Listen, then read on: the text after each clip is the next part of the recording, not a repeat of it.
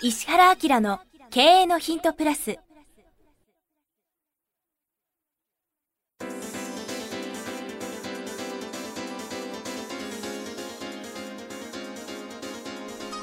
ポッドキャスト石原明の経営のヒントプラスは勝てるビジネスモデルや売れる仕組みの作り方。経営者や起業家が持っておくべき能力とその磨き方。リーダーの育成や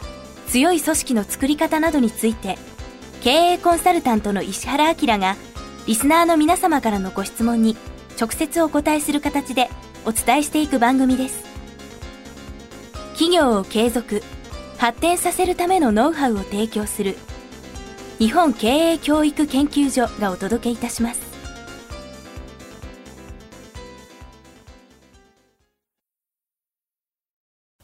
こんにちは、プロインタビュアーの早川洋平です。石原明の経営のヒントプラス第289回をお届けします。石原先生よろしくお願いします。はい、よろしくお願いします。さあ前回経営のヒントプラスおそらく始まって以来かなという婚活の話が来まして、はいはい。まあ、200回に1回ぐらいこういうテーマもいいかなと思ったんですけども、はい。やはりプラスのリスナーの方情報感度が高いのか実はですね今日もちょっと関連したものが来ています、30代婚活事業恋愛コンサルティングの方が これ逆パターンですね 来ました。へえこれ。測ったわけじゃないんですけど偶然ですね石原先生早川先生いつも有料な情報をありがとうございます。これ有料な情報が有料になってますね無料ですけど。はい。まあそれくらい嬉しいということで石原先生のポッドキャストを聞き始めて早4年ほど経ち。サラリーマンからの独立のきっかけもいただき大変感謝しておりますあ、独立したんだね。ね、すごいですね。最近ではついに禁断のプレミアムも年間定期購読させていただき、多いですね、禁断と考えてる方が。禁断なんだろう。聞いたらびっくりするから。そうですね。はい。毎日勉強させていただいてあ違うとこおります。ろの領域に入ってしまったみたいな感じになるかもね。はい。先生の書籍もほぼ全て読ませていただき、いかに実践していくか、ただいま行動中です。そういえば全然話違うんだけどさ、イビサに行った時にはい。とっても仲良くなったイビサコンサルの岡本さんがはい。今イビサ行ってんだよ。あ、そうなんですか？そう。でまああの彼今雑誌作ってるから、はい。あの取材ですみたいな感じで僕もその雑誌の中に出てくるんだけどあおっしゃってた。僕ねどうしても欲しかったね。ポロシャツがあるんだよね。はいはいはい。買ってきてくれそうでワクワクしてるんだけど。あれ、この間行った時はなかったんでしたっけ？後からこの。間行ったた時にほら毎回忙しいじゃん、うん、この間特にね。この間もあのバイロンベイ行ったじゃん、はいはい。バイロンベイであのドマカフェのね、はい。倉本さんと仲良くなって、で帰りがけにさ空港で騒いだじゃん。あもうお土産買うの忘れたみたいな感じでさもう T シャツ買うんだったと思ったらですね、運よく倉本さんが僕の潜在意識が動かしたのか突然日本に来ますっていうんですごすぎますね。T シャツ持ってきてくれたよ、うん。なんで嬉しいと思ったんだけど、はい。これでやっぱり願いが叶うね、これ買いましたみたいな LINE が来ましたけどあ、それで今、こう、今度はイビサで、そうそうそうそう今度は岡本さんに頼んでると。そうそう。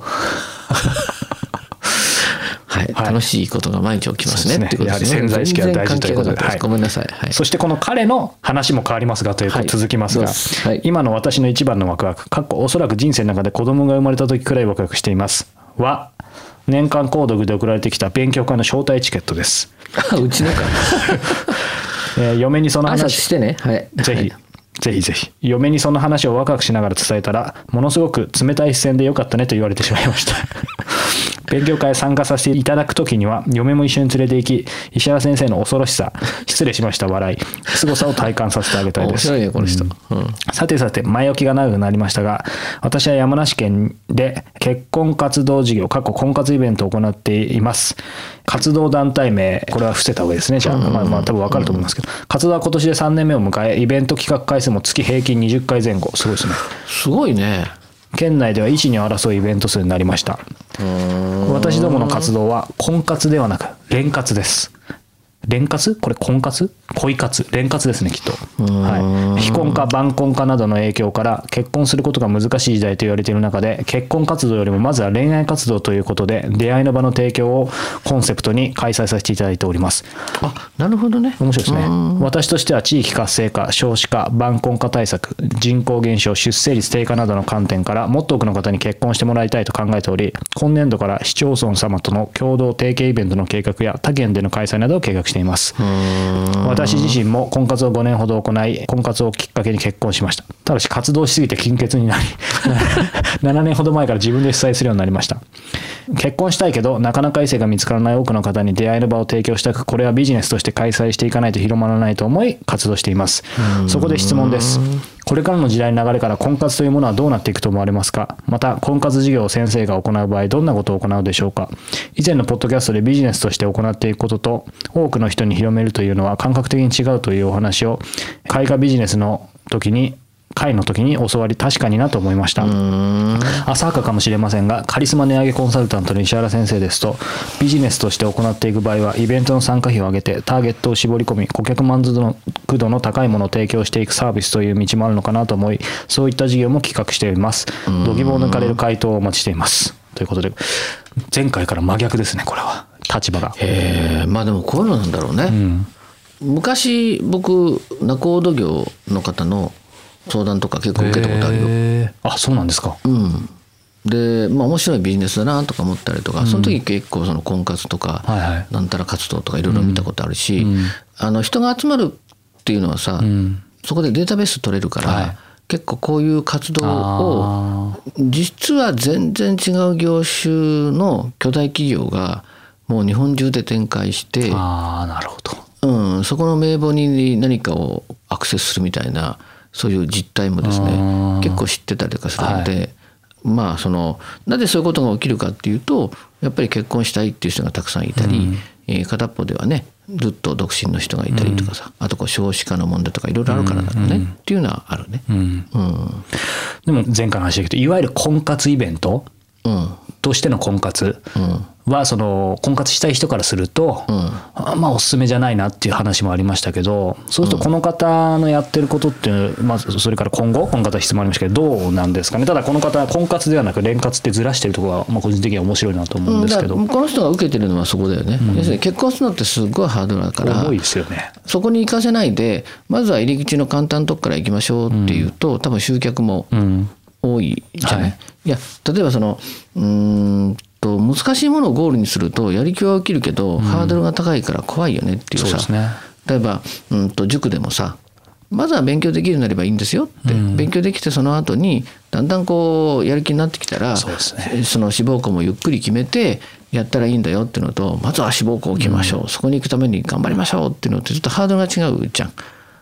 ね、で、まあ、経営者の性格にもよるんだけど自分がそういうそのハードなことやって、その成功するとまずはどこどこ大学って言ってなんか頑張っちゃうと集客10分の1になっちゃうから。目標逆算型は結構一歩間違うと危ないですね。そうだからそれよりも緩くの中でこんな人もいるしこんな人もいるしこんな人もいるんですっていうさみたいな感じでずらしてることはとてもいいでしょうね。うんうんでたくさんの人が集まんないとそこにこう影響力が起きないので、まあ何？年間？え月に20回？すごいですよね。この投稿してくださった月は30回でしたって書いてありますよ。すごいね。だからまあそういうのをこう全体的に自分が起こしてることをもうちょっと客観的に見た方がいいよねっていうんでこれはだから次のステップにはい。いけると思うよ。うん。まあ、そもそもこれだけ集客してるわけですし、なんか可能性は十分ありそうですけど具体的にどうステップ踏めばいいこれだですかね誰からお金取るかってことだよね。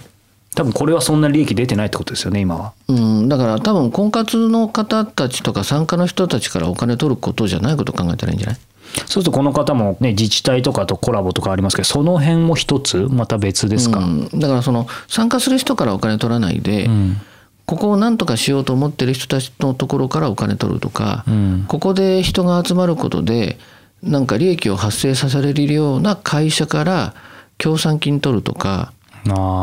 わかんない。助成金を取るのか、っていうふうに変えるとだから市町村とかからお金を取る方法や、ん。そこで集まることによって何かが発生するわけで、ん。そこをプラスとして考えてくれる企業とか、そういうところにスポンサー取った方がいいね。そうか。だからそれが公なら助成金になるし企業になったら協賛金になるってことですよね、うん、あるいはさそこをプロモーションの場所にしちゃう。例えば何かのできたばっかりの試供品みたいなの持ってきてそこでアンケートバーって取ってもらうと、そうすると婚活っていうかね恋愛活動イベントに参加するのに、えー、とこんなんももらえるよとか今回企業が 5, 5社来てて、こんなんもらってくれるよって、アンケートで書いてくれれば OK よっていうこともできたりとかするから、だから人が集まることをどうやってお金に変えるかだよね。あと多分市町村お金出すと思うけどな。だしそうですね。実際まあ提携の話もね共同ってありますから。うん、で、まあ、もちろんその参加者には参加者のプラスになるようなあの企業の情報は渡しますとかっていうふうな感じで制約取っておいた方がいいと思うけど、あの住所とかちゃんと確認して、なんかした方が大きくない？でもそういう意味ではあれですよね先生が普段おっしゃってます。今も多分話した話ですけどやっぱこの集客できるものを持ってる、しかもリアルでって大きいですよね。大きい大きい。うん。だからそこ突き詰めてやっていくとすごい可能性ありそうですね。その集客その場で集客できてそこに何か企業のさっき先生おっしゃったように例えばサンプリングとかもそうだし、あとはリアルで名簿を共有してアプローチもできるっていう。全部来るんじゃん飲食店も来るしそうですよね。ん、そのなんだ旅行会社も来るし、いろんなとこからなんか来るんじゃない、うんうんうんうん。だからそれをこう魔族背にしてお金もらった方がいいんじゃないかな。だからこう今回ねもう全然前回ぐらいだと思いますけど、全然あ違う町工場の話ありましたけど、一会社で一業態っていう考え方をしちゃうと狭くなっちゃうけど、まあ、この方もこの婚活連活って切り口でいいと思うんですけど、だけどそれで今の話でいくとじゃあ来た人からお金をもらわなきゃいけないっていうだけの必要は全くないわけですよね。うん、で逆に言うとそこで何らかの告知能力があるとかね、するんだったら参加企業にお金もらうだけじゃなくて、うん。はい。うち御社のなんかコンサルしましょうかみたいな感じにして、コンサルをしながら、ここで商品なりサービスなりを提供して、はい。で日本中にいろんなそういうところにあるんだから、そういうとこアプローチしてみたらみたいな形で広げられることもできるじゃんか。はい。うん。だからなんかそんな風に考えると、結構無限にこれ切り出せてだから、誰からお金もらうのかっていうのを、この婚活やったり連活やってる人たち以外っていうふうにして、視点ずらしたら全然違いますね。すごい面白いことなんだよ。うん。すごい可能性ありますよね、やっぱこの時代リアルで人を集められるっていうことほどなんかすごい価値あるもんなさそうですけどね。うーん。なんか今これほら国もさ なんかさあのまずいと思ってなんかいろいろやってんじゃやんってますねこれなんか度肝を抜かれた回答になったんでしょうかねこれいやでも外されたとは思いますけどね。はいということで今日は289回お届けしました石原先生ありがとうございました。はい、よろしくお願いします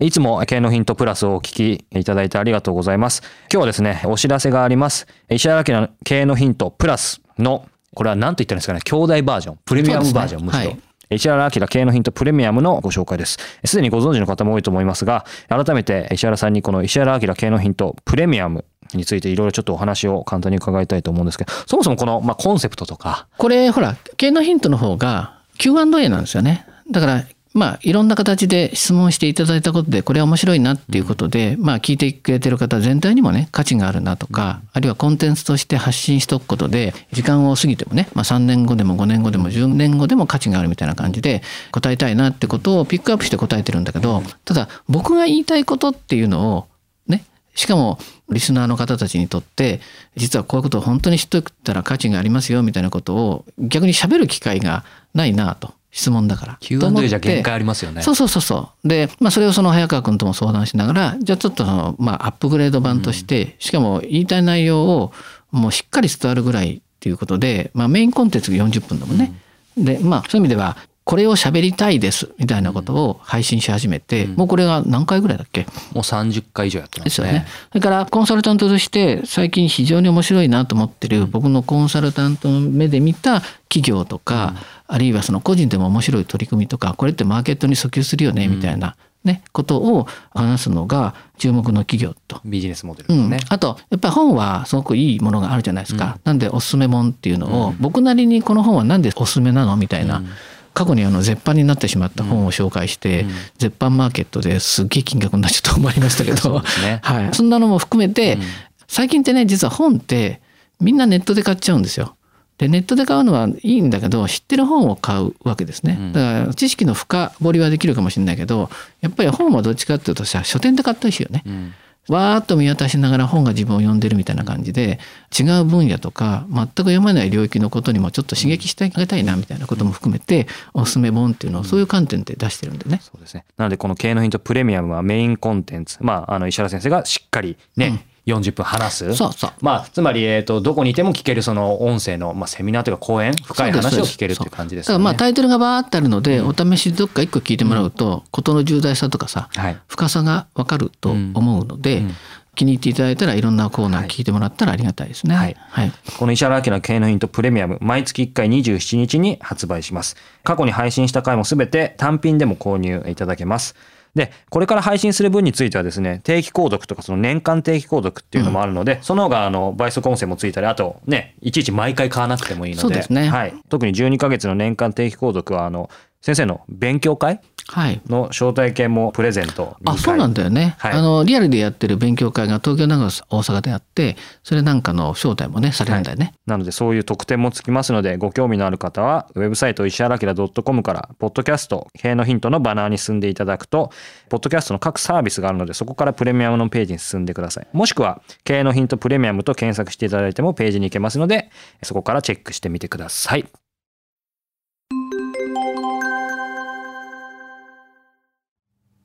番組よりお知らせがございます。当番組は第1回より無料で公開しておりますが、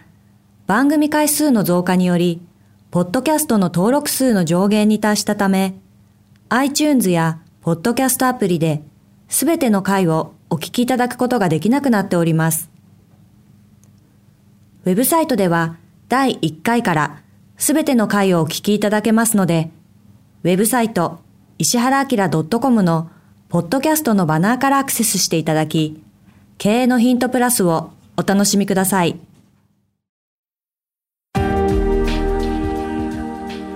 今日のポッドキャストはいかがでしたか？番組では石原明への質問をお待ちしております。ウェブサイト石原明 .com にあるフォームからお申し込みください。URL は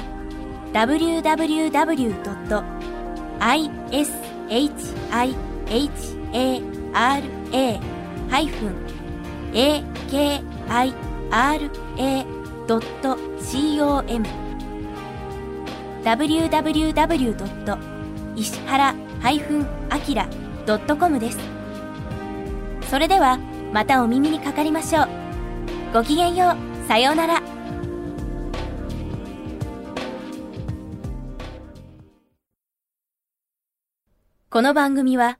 提供日本経営教育研究所プロデュースキクタス早川洋平制作協力若菜はじめ